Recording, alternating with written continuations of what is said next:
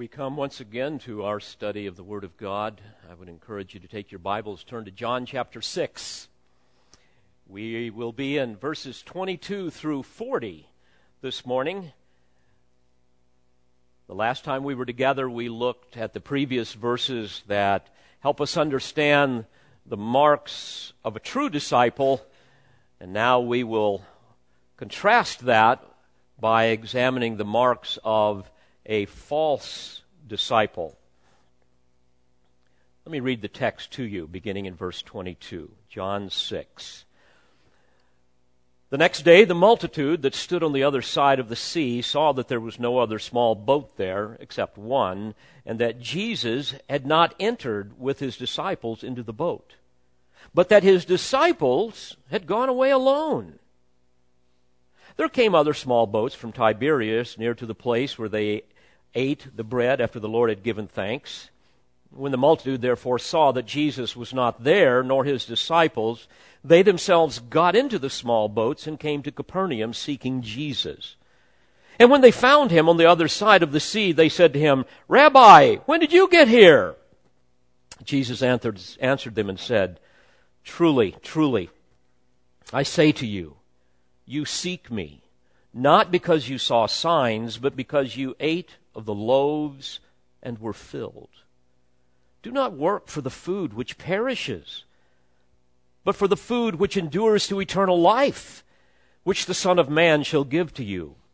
For on him the Father, even God, has set his seal. They said therefore to him, What shall we do that we may work the works of God?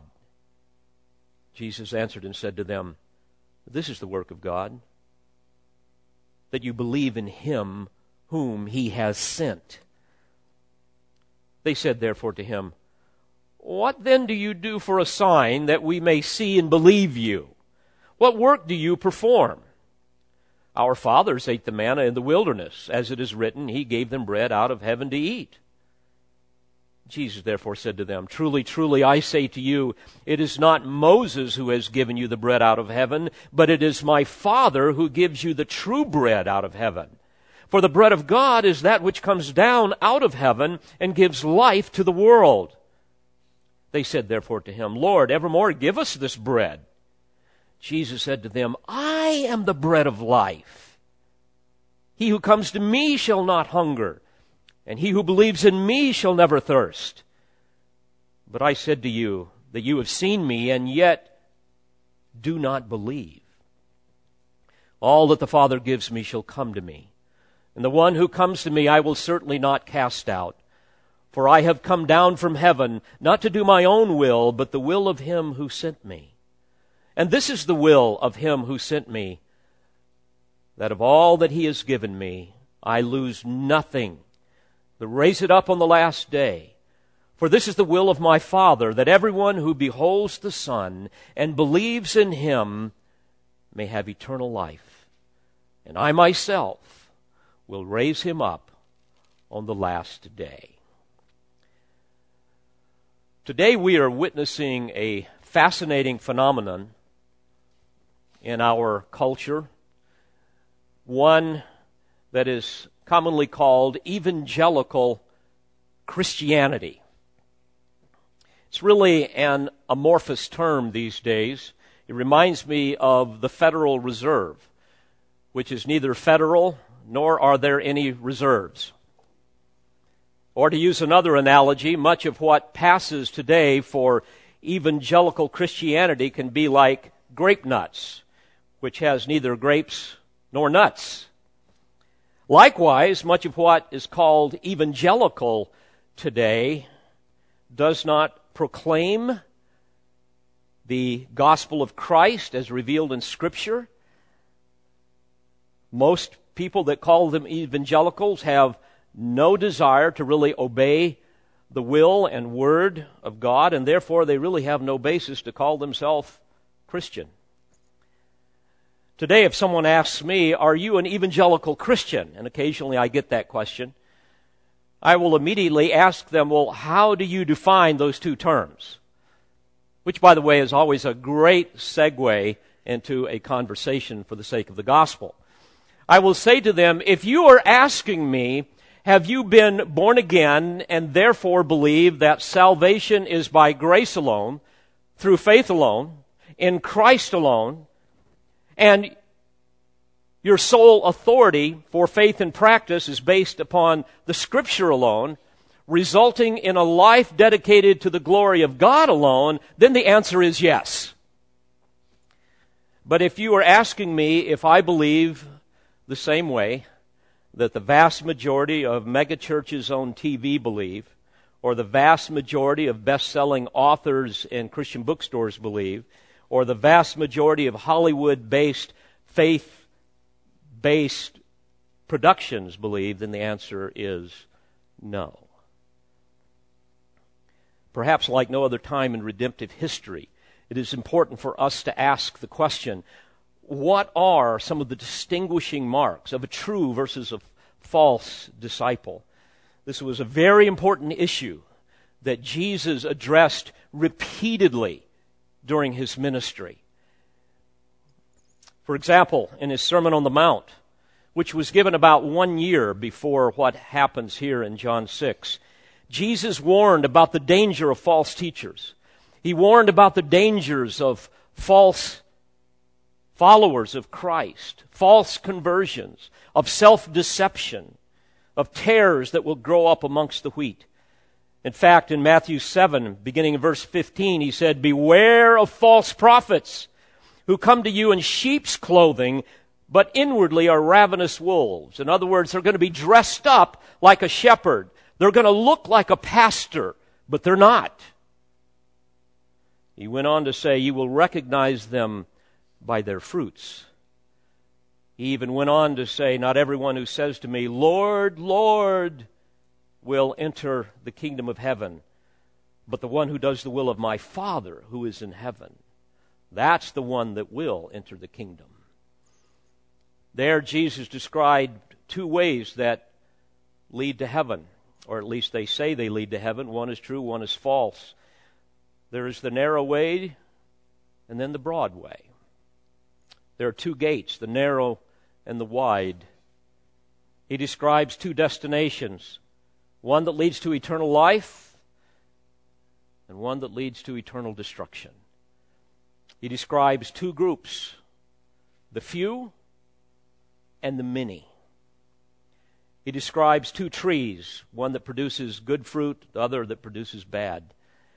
He describes two fruits, the good versus the bad. Two kinds of people who profess Christ Jesus, the sincere and the phony.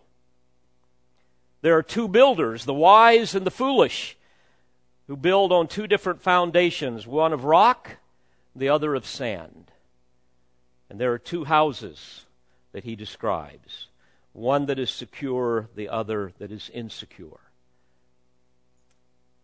So, this is a very serious issue. And you must ask yourself to which group do I belong? What are some of the distinguishing marks of false teachers, of false disciples?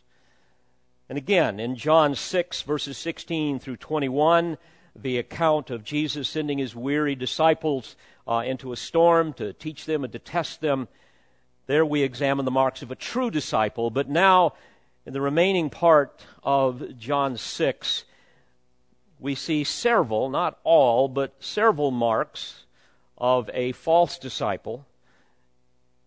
And here we will examine some of the attitudes, some of the actions of the vast multitude that were clamoring after Jesus for all the wrong reasons. In fact, this will be the first mark of a false disciple that I will give you this morning.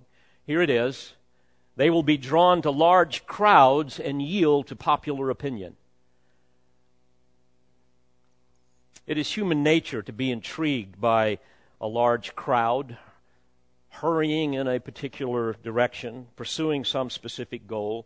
Crowds tend to produce kind of a herd mentality. There are people that literally study crowd hysteria that tends to suck people into a flow. Massive crowds will absorb people into kind of a universal entity. Individual thought personal responsibility can be abandoned as people become one with the mob. We've all seen this before. And we see this in religious circles. Where do most people want to attend church? Where there are thousands of people going and you need people to help park the cars and police out front to somehow steer the traffic, or to a small church? You go to the Christian bookstore. When you come in, what do you see? Well, you see the best seller section. Why? Because humans are drawn to what is popular, not necessarily what is true. As we study false disciples in the Bible as well as down through history, we see that many times they are like lemmings walking over a cliff. They will jettison common sense and reason to go along with the flow, to go along with popular opinion, and they will mindlessly march to destruction. This is what Jesus warned in Matthew 7. There's a wide gate, there is a broad way where the many will travel, and it leads to destruction. Now, false teachers understand this phenomena and they will do everything they can to somehow attract big crowds, to suck people in. They will recreate, or at least try to recreate, what Jesus did to attract the masses. In fact, this is at the very heart of the prosperity gospel that is experiencing such enormous attention these days. A deceptive prosperity theology that appeals to the masses. You see, when religious con artists offer people formulas to somehow manipulate God so that He will grant them personal miracles, their greed will cause them to run to that particular church. And when other people see the massive crowds, they want to join them. Now, what's fascinating is that as we look at Jesus' ministry, we see masses of people following him at first. And we see him trying to disperse them. He tries to avoid them. And he eventually offends them to the point where they call for his execution. And as we will see, when selfish crowds do not receive what they foolishly crave, they will eventually disappear. As we look at the crowd here, in John 6, we will see that they love Jesus because of his works, but they in- eventually will kill him because of his words. So let's transport ourselves back to the Sea of Galilee once again, where approximately 20,000 Jewish people have, you know, that, that are filled with nationalistic zeal, wanting to see Rome destroyed, people that are craving to see and perhaps even experience another miracle from Jesus. They are all there. They've heard Jesus teach them many things about the kingdom. It's not what they wanted to hear, but they were willing to endure the sermon so that they could see what he was going to do for them.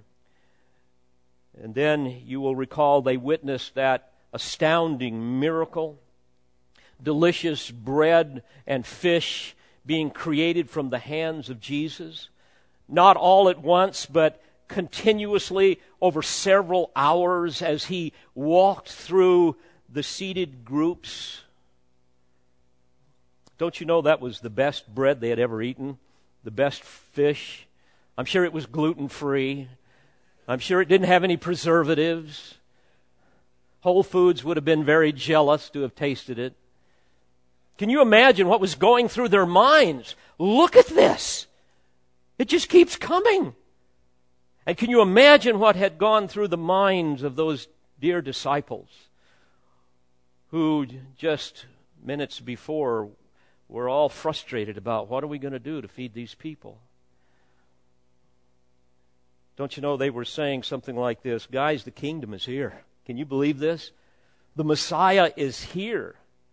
We've just finished that grueling season of ministry where, where, where we've, we've experienced such such anger and such rebellion where we've had to shake the dust off of our, off of our garments and off of our feet and pronounce, pronounce judgment on those who will not believe, but no more. Look at this. Jesus has the people eating out of his hands, literally. No doubt Judas was licking his chops, ready to cash in on Jesus. But then, as you will recall, to their dismay, what does Jesus do? He makes his fatigued disciples get back into their little boat in the evening and he sends them into what would be potentially treacherous waters to make their way back to Capernaum via Bethsaida, while Jesus sends the crowd away. He disperses the crowd. And he gets away alone to commune with his Father and to pray.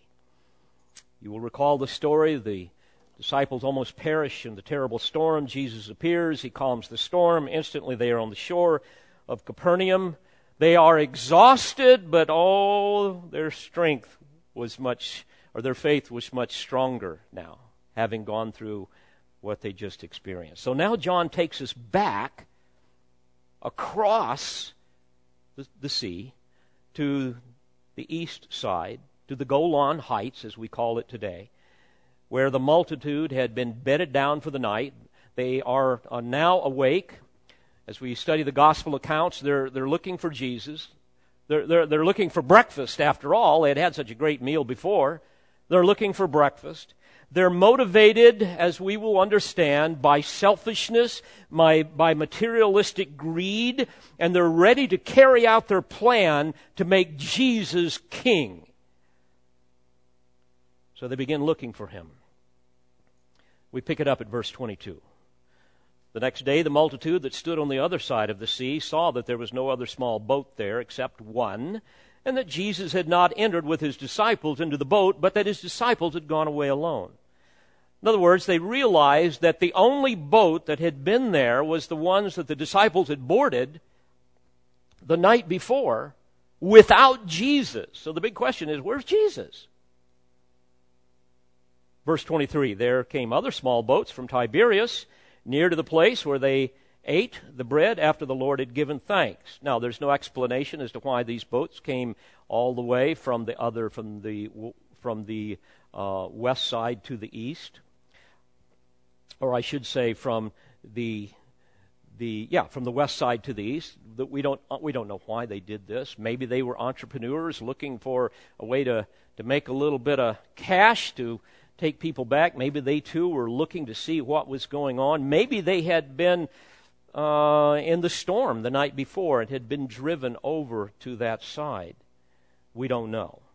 Verse 24 When the multitude, therefore, saw that Jesus was not there, nor his disciples, they themselves got into the small boats and came to Capernaum seeking Jesus.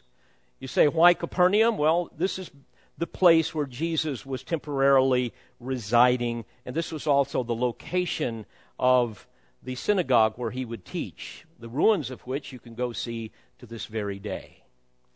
Verse 25 And when they found him on the other side of the sea, they said to him, Rabbi, when did you get here? Now it's really interesting. Jesus does not answer their question. You see, telling them that he had walked on water and calmed the storm would do nothing more than fuel their misguided zeal to make him king so that he could serve them, because that's their mindset. Knowing they wanted temporal rather than spiritual blessings, he exposes their motives. Verse 26 Jesus answered them and said, Truly, truly, I say to you, you seek me, not because you saw signs because you ate of the loaves and were filled. In other words, they were motivated by their bellies, not by their conscience, aware of their sin and their need for reconciliation to a holy God. As we will see, they failed to see the significance of the sign that they had witnessed when Jesus fed them. In fact, Mark indicates that even the twelve, quote, did not understand about the loaves, but their hearts were hardened. In other words, even the disciples failed to realize that the sign pointed to Jesus himself, the long awaited Messiah of prophecy, the Son of God, the true bread of life that had come down from heaven. And in harmony with the Old Testament prophets, they fail to see the spiritual basis for his kingdom. That the supreme requirement of a citizen of the kingdom is that they must love the Lord their God with every fiber of their being, with no reservation, nor any division of allegiance. But their self interest had blinded them to all of these truths. Instead of falling down and worshiping Him, they wanted to use Him to serve them. This is the second mark of a false disciple. They will agree to crown Jesus king as long as he serves them. You see, false disciples will clamor after Jesus to make them their king. But in their heart, they will dispute the nature of his reign. For them, following Jesus is all about self fulfillment, not self denial. It's about superficial worship, religious pretenses, being a Christ follower as long as it suits their purpose. I mean, think about it. Instead of prostrating themselves in humble adoration and the fear of the Lord, they wanted him to meet their temporal and physical needs. And Jesus, in his omniscience, sees that in their heart. Now, I, I want to make this clear the discourse which follows, where Jesus identifies himself as the true bread of life that comes down from heaven, doesn't mitigate the importance of physical matters, of physical needs. For indeed, we, we need this to, to live. But rather, it underscores the supremacy of spiritual matters over everything else. This is the quintessential basis for the kingdom of Messiah spiritual demands that result in spiritual blessings. They didn't see any of this. Nor do many people see it today who call Jesus Lord. But as we will see, these false disciples will have none of this. In fact, later on in verse 66, we read, As a result of this, many of his disciples withdrew and were not walking with him anymore. You know, even a true disciple must ask himself, why am I following Jesus? I would encourage you all to do that. That I might worship the Lord my God and serve him with all that I am? To make him the priority of my life? Or am I just following the crowd? Am I down deep just expecting him to do stuff for me?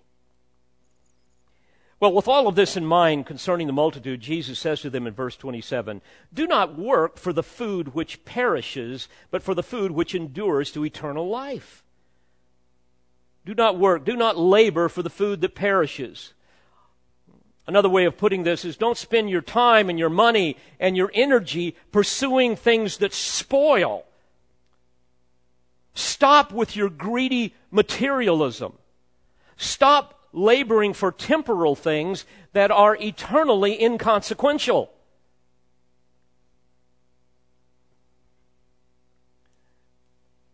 He goes on then and he says, For the food that which work for the food which endures to eternal life, which the Son of Man shall give to you. For on him the Father, even God, has set his seal. In other words, he's saying this Pursue me. Pursue me, not your self interests.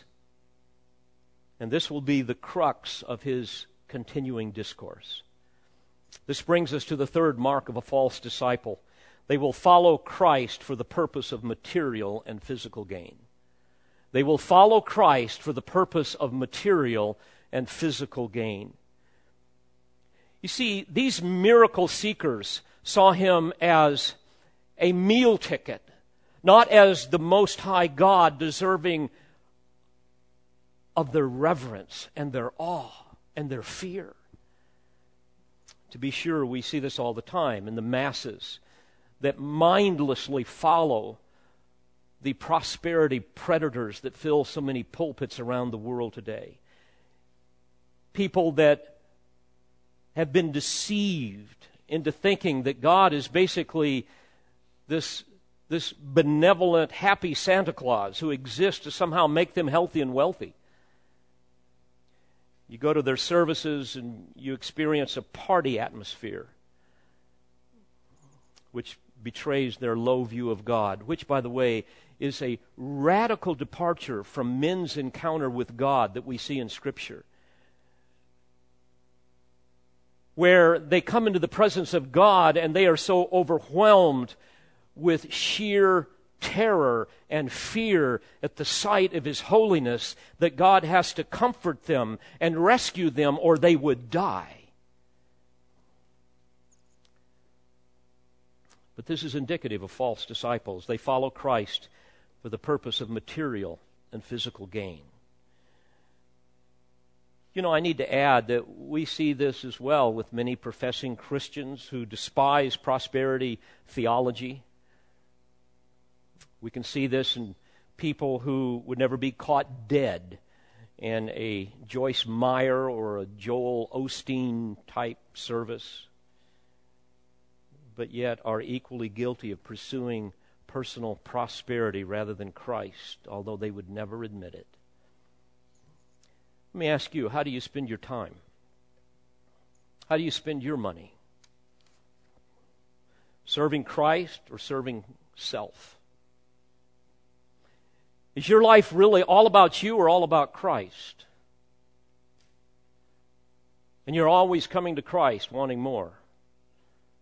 I know Christians who are so overly committed to what Jesus would call food that perishes. In other words, temporal things with no eternal value, that they don't have time. They just don't have time to pursue Christ privately or publicly. He's just not a priority. I know Christians who are so hopelessly in debt because they've spent even more than they earn on themselves and their own pleasures that they have nothing to give to the king or the kingdom. Well, they've got plenty of money to buy the latest new gadget, to go out to eat, to buy new clothes, to buy some other something for their car, or buy some other television set or whatever it might be to go on a trip, but they have nothing to give their king. They're storing up their treasures on earth, not in heaven. They make no investment in eternal things because they're too in love with themselves and temporal pleasures. You say, well, could these be considered false disciples? Possibly so. that's you. You need to examine your heart. But certainly these kinds of behaviors betray a heart attitude, one that is so unfaithful so sinful, so selfish as to parallel the wicked and slothful servant in Jesus' parable of the talents who hid his talent in the ground. Remember in Matthew 25? And as a result, he lost everything and was cast into the outer darkness. My friends, beware. Beware of false disciples. Beware of those who follow Christ for material and physical gain, who live for themselves, not for the Lord, not for their king, who pursue things that benefit them, not him. For these kind of people, Christ and his church is really nothing more than a country club they belong to, to make them feel good, make them feel religious. Notice again, verse 27 in the middle, he says, he tells them to work for the food which endures to eternal life, which the Son of Man shall give to you. For on him, the Father, even God, has set his seal. Here he's speaking of the fact that the Father has set his seal of approval on the Son. He has granted him all authority and power, and that we, we see this validated by his miraculous works. So Jesus is saying, pursue him. In other words, pursue me because I alone am able to distribute the spiritual food that will nourish and sustain your soul, that will give you eternal life. That's what's really important. So work for the food which endures to eternal life. Beloved, don't miss this. By pursuing Jesus in all earnest, by making him the supreme object of your heart's desire, by pouring all of your thoughts and your energies into knowing Him and worshiping Him rather than temporal things, material things that are eternally inconsequential.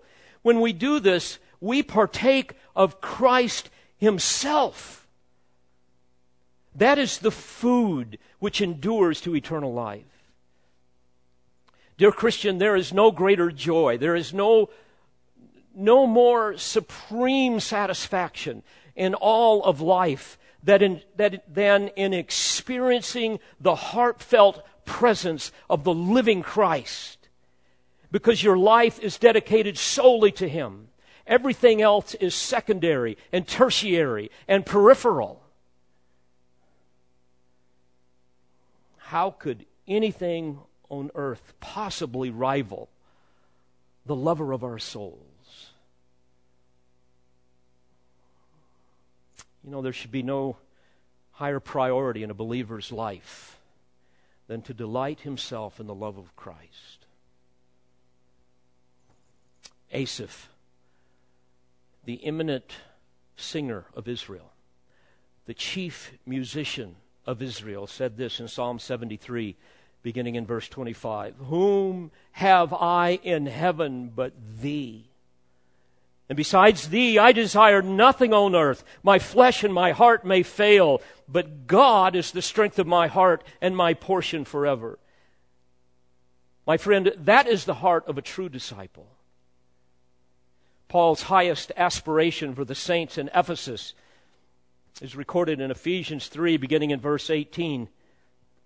He wanted them to be able to comprehend with all the saints what is the breadth and length and height and depth and to know the love of Christ, which surpasses knowledge, that you may be filled up to all the fullness of God.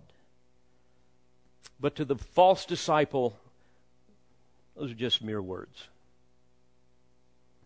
They're following him because they want physical and material gain. They really care nothing for Christ and for what he is all about and what he would have them do. They follow him because they are hoping that somehow he will make their life more enjoyable. So Jesus says, Work for the food which endures to eternal life, which the Son of Man shall give you, for on him the Father, even God, has set his seal. Notice what they say to him. Verse 28 What shall we do that we may work the works of God? This is amazing their response to Jesus betrays the intransigent self righteousness that dominates their thinking. They are saying this okay, um, if we aren't supposed to work for the food that spoils, what are the works that God requires of us, and we'll do them? This is reminiscent of the rich young ruler who asked Jesus in Matthew 19:16, "Teacher, what good thing shall I do that I may obtain eternal life?" Beloved, this is the fourth mark of a false disciple. They believe they have the ability to earn their salvation. They believe they have the ability to earn their salvation. And isn't it interesting? Every false religious system has its list do this, do that, and then you're in. And those lists are both endless, and in many cases they are onerous, as it was in the case of the Jews. It's so sad, isn't it? Legalism, where you try to work your way to heaven with good works. It does give you the illusion of spirituality, but ultimately it fuels your pride. Isn't it interesting? As people, we love to flatter ourselves, don't we? And certainly the unsaved will do this. To flatter ourselves by imagining that we can do something that will merit salvation, that will impress God and make Him a debtor to us. But think about it. What astounding arrogance to assume that you have the intrinsic ability to perform whatever task God gives you to merit salvation. By the way, you, you want to know what, what that task is? Obey the law perfectly. It begins with love the Lord your God with all your heart, soul, mind, and strength. And secondly, love your neighbor as yourself. If you want to expand that a little bit, look at the Decalogue, the Ten Commandments. And it goes on from there. But like all false disciples, they foolishly assume that God isn't really that holy and we're not really that sinful. So if you can bring God down where you like Him and bring yourself up where you like yourself, then it looks like everything's good to go. That's what they were doing. So in verse 29, Jesus answered and said to them, This is the work of God that you believe in Him whom He has sent. Folks, this is the gospel. This is salvation by grace alone, through faith alone, in Christ alone. It is, as Paul says in Romans 3.23, the free gift of God. What is it that God requires? Faith. Believing in Him whom He has sent. I like the way Paul put it in Romans 3, verse 27. Where then is the boasting? It is excluded. By what kind of law? Of works? No, but by a law of faith. We maintain that a man is justified by faith, apart from works of the law. And of course, we know that genuine saving faith will produce works. That's why James said in James 1:14 that faith if it has no works is dead being by itself. Back to verse 30. They said therefore to him, What then do you do for a sign that we may see and believe you? What work do you perform? Now folks, this is unbelievable. And yet I have to say if I was unsaved and I was that in that group, I'm sure I would have been right there with him. Yeah, yeah, you know what he said. Show a, another sign? Are you kidding me? The Lord has just said, Believe in me. And what do they say? Show us another sign that we may believe in you. Now, let's stop and think about it. Just the day before, they witnessed Jesus creating the food. By the way, I figured roughly 20,000 people, let's just say one pound of food per person. Now, I know for some of you that's not much. Okay, but one pound per, per that's 20,000 pounds. That's nine metric tons. Being an old horseman, I think of it in terms of horses. That's basically 20 horses. They see him make all of that food and they eat it, and they want another sign.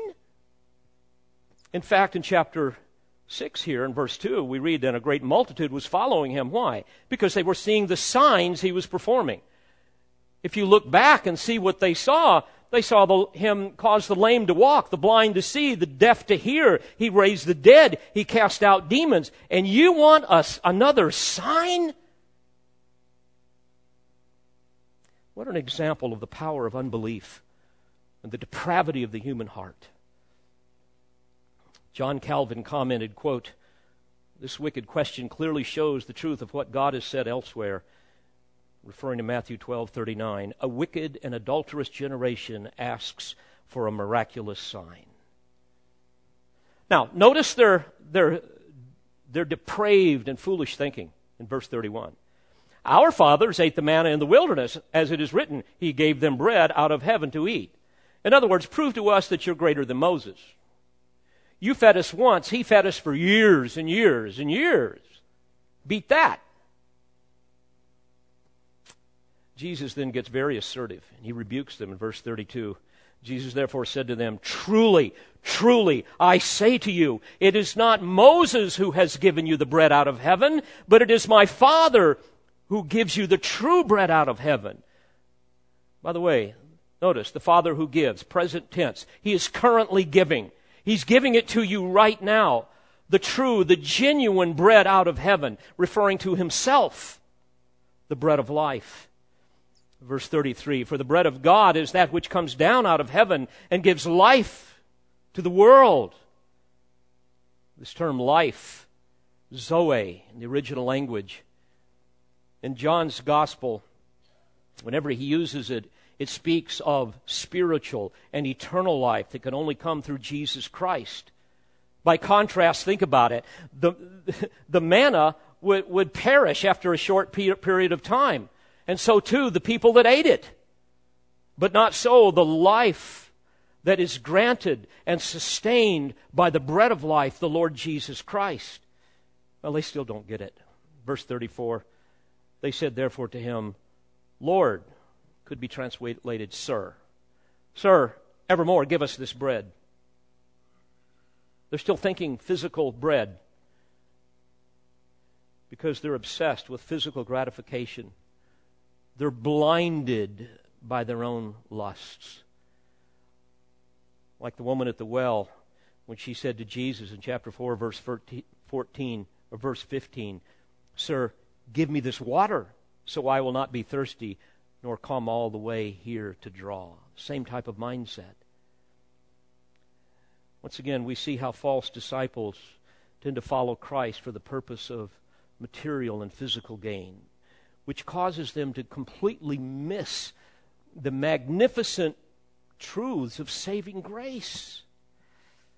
They're, convinced that somehow they can merit salvation by their own works.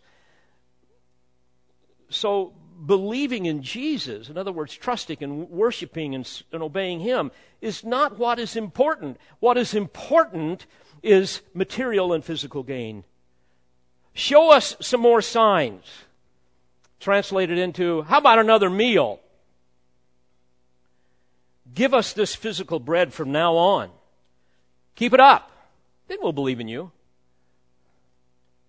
We, we don't want or need spiritual food and eternal life. We're good on that. I mean, we're, we're righteous. We obey the law. We want material and physical prosperity. We don't want another sermon. We want another meal. That's the point. This brings us to the fifth mark of a false disciple.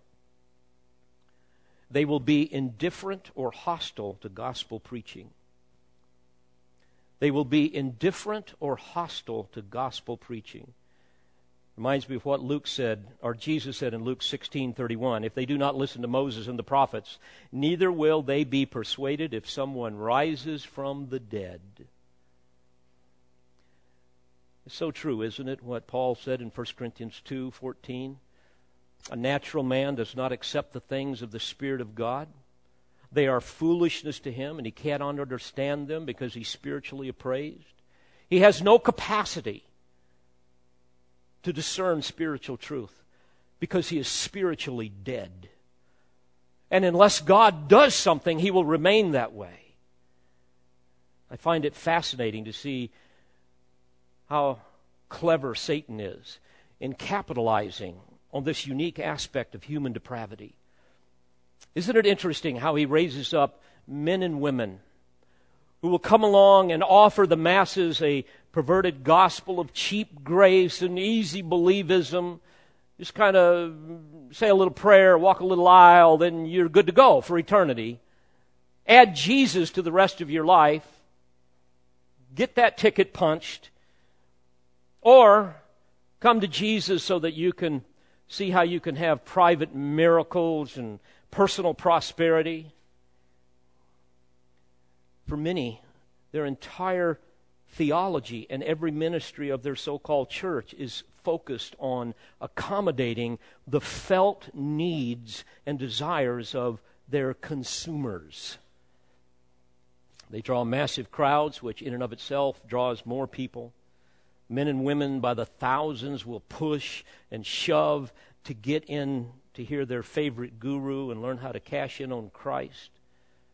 Masses who really care little about Christ, who know nothing of really worshiping Him, who know nothing really of the true gospel. They won't have that. But they are convinced that somehow He exists for one primary reason, and that is to give them what they want. My friend, make no mistake, the Jesus of their imagination doesn't exist. But the true Christ does, and he will never yield to those kinds of selfish demands. He will never give a selfish man, a proud man, what he wants, but he will always give him what he needs, and that is the gospel, which he will reject apart from regenerating grace. Why? Because false disciples will be indifferent or hostile to gospel preaching. They have another agenda, and that is temporal and material prosperity. We see this play out in the rest of, of chapter 6. Again in verse 34 Sir, evermore give us this physical bread. But I find it interesting. In, in, instead of giving them another sign, he gives them the thing that they don't want. He gives them a sermon and it infuriates them. And eventually they will forsake him altogether. There's the difference, my friend, between the narrow and the wide, the few and the many. Verse 35 Jesus said to them, I am the bread of life. He who comes to me shall not hunger, and he who believes in me shall never thirst. He, he can't be any more clear. He's saying, I'm talking about myself, not physical bread. Your greatest need has nothing to do with your body, but it has to do with your soul. You must come to me. You must believe in me. Two verbs. Isn't it interesting? Come and believe.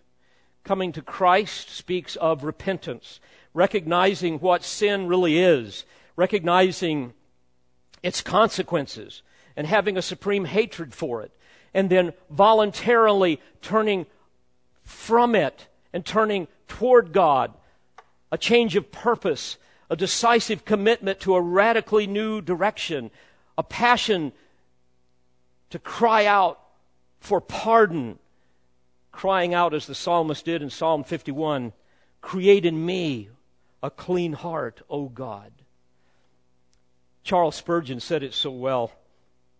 He put it this way quote, You and your sins must separate, or you and your God will never come together. That's repentance.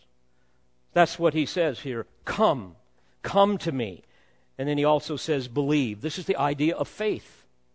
To decisively and deliberately cast one's entire being, one's entire life upon the truth of the Word of God believing, understanding the historical facts concerning Jesus Christ, who is the ultimate object of that faith, one's only hope of salvation. So he says, I am the bread of life. Come to me, believe in me. It's very important here when Jesus says, I am. He is appropriating to himself the Old Testament name of God. Remember when he told Moses in Exodus 3:14, "I am who I am." He refers to himself in the present continuous tense, denoting self-existence. In other words, I have always been and I will always be. There's never been a time when I haven't existed. And here in verse 35, he says, I am the bread of life. By the way, this is the first of seven very important uh, metaphors in John's gospel describing the person and the work of Christ. He says in chapter 8, I am the light of the world. In chapter 10, I am the door of the sheep. And also in chapter 10, 10 I am the good shepherd. Chapter 11, I am the resurrection and the life. Chapter 14, I am the way and the truth and the life. Chapter 15, I am the true vine. But you're not seeing any of this. So he says in verse 36 But I said to you that you have seen me, and yet do not believe. In other words, you've seen me as a miracle worker that can make your life happy. You have seen me as a potential king who can come along and fulfill all of your political and material aspirations, but you have not seen me as the Son of God. As we contemplate this scene, it seems hopeless, doesn't it? what, what else does Jesus have to say or do? Haven't you been there before? With hard hearted friends and loved ones. You give them the gospel. You, you pour your heart out to them no matter what you say, no matter what you do. Regardless of the innumerable evidences of the existence of God, regardless of the compelling truths of the gospel that they can see lived out in genuine, twice born saints. They simply cannot see it, and they will not believe it so, what do you do? What do you do? I'll tell you what you do based on the Word of God. You keep on preaching the Word, even if they don't want to hear it. And then you relax and you rejoice in God's sovereign grace, knowing that His purposes in salvation can never be thwarted, they can never be frustrated by man or by devil. We see this plainly in what Jesus says next. Verse 37. You can almost see him sighing here like that and saying, All that the Father gives me shall come to me. And the one who comes to me, I will certainly not cast out. He's saying, as we see in so many other passages of Scripture, like in Ephesians 1, verse 7. All those chosen in Him before the foundation of the world. John 17, all whom the Father has given the Son will come to me. No doubt there were those people among that multitude that day. Beloved, we were once amongst that crowd. But isn't it great Paul says to Timothy in 2 Timothy 1 9, he has, quote, saved us and called us with a holy calling, not according to our works, but according to his own purpose and grace, which was granted us in Christ Jesus from all eternity. It's man's responsibility to repent and believe. Whoever will call on the name of the Lord will be saved, Romans 10 13. And all whom the Father has chosen and given to the Son will do exactly that. Salvation, according to Romans 9:16, does not depend on the man who wills or the man who runs, but on God who has mercy. Beloved, were it not for God granting us faith and repentance, we would never have believed. Nor would any of these people in that crowd ever believe because there is no one who seeks after God. And those who come prove that they were among the number of the elect. And when they come in genuine faith, in sincere humility, we see that they will never, ever, ever, ever be turned away. Jesus says, The one who comes to me, I will certainly not cast out. And then he closes in verse 38 through 40 For I have come down from heaven, not to do my own will, but the will of him who sent me. And this is the will of him who sent me, that of all that he has given me, I lose nothing, but raise it up on the last day. For this is the will of my Father, that everyone who beholds the Son and believes in him may have eternal life, and I myself will raise him up on the last day. What a magnificent promise. A.W. Pink put it this way eternal predestination guarantees eternal preservation. I love that. What a wonderful truth that should motivate all of us. Dear Christian, hear this salvation does not depend upon man's will, but on the drawing power of the Father. So relax and rejoice in this great truth even when you're dealing with false disciples who will be drawn to large crowds and yield to popular opinion, who will agree to crown Jesus king as long as he serves them, who will follow Christ for the purpose of material and physical gain, who will believe they have the ability to earn their salvation, but who will be indifferent or hostile to gospel preaching. Know this, that God in His mercy and in His grace and in His power can break through all of that stubbornness and transform them into new creatures as He did you and as He did me. And if that is not true of you today, I pray that today you will understand your need for the Savior and that you will cry out to Him to save you before it's too late. May God have mercy on your soul. Let's pray together. Father, these are such amazing truths as we look at them, and, and it causes us to just rejoice all the more in what you have done in us. Lord, we thank you that you caused us to come to you, to believe in you, to eat of the bread of life that has come down from heaven.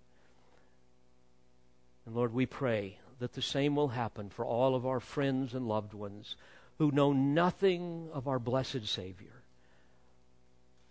Use us mightily to that end and save them, we beg you,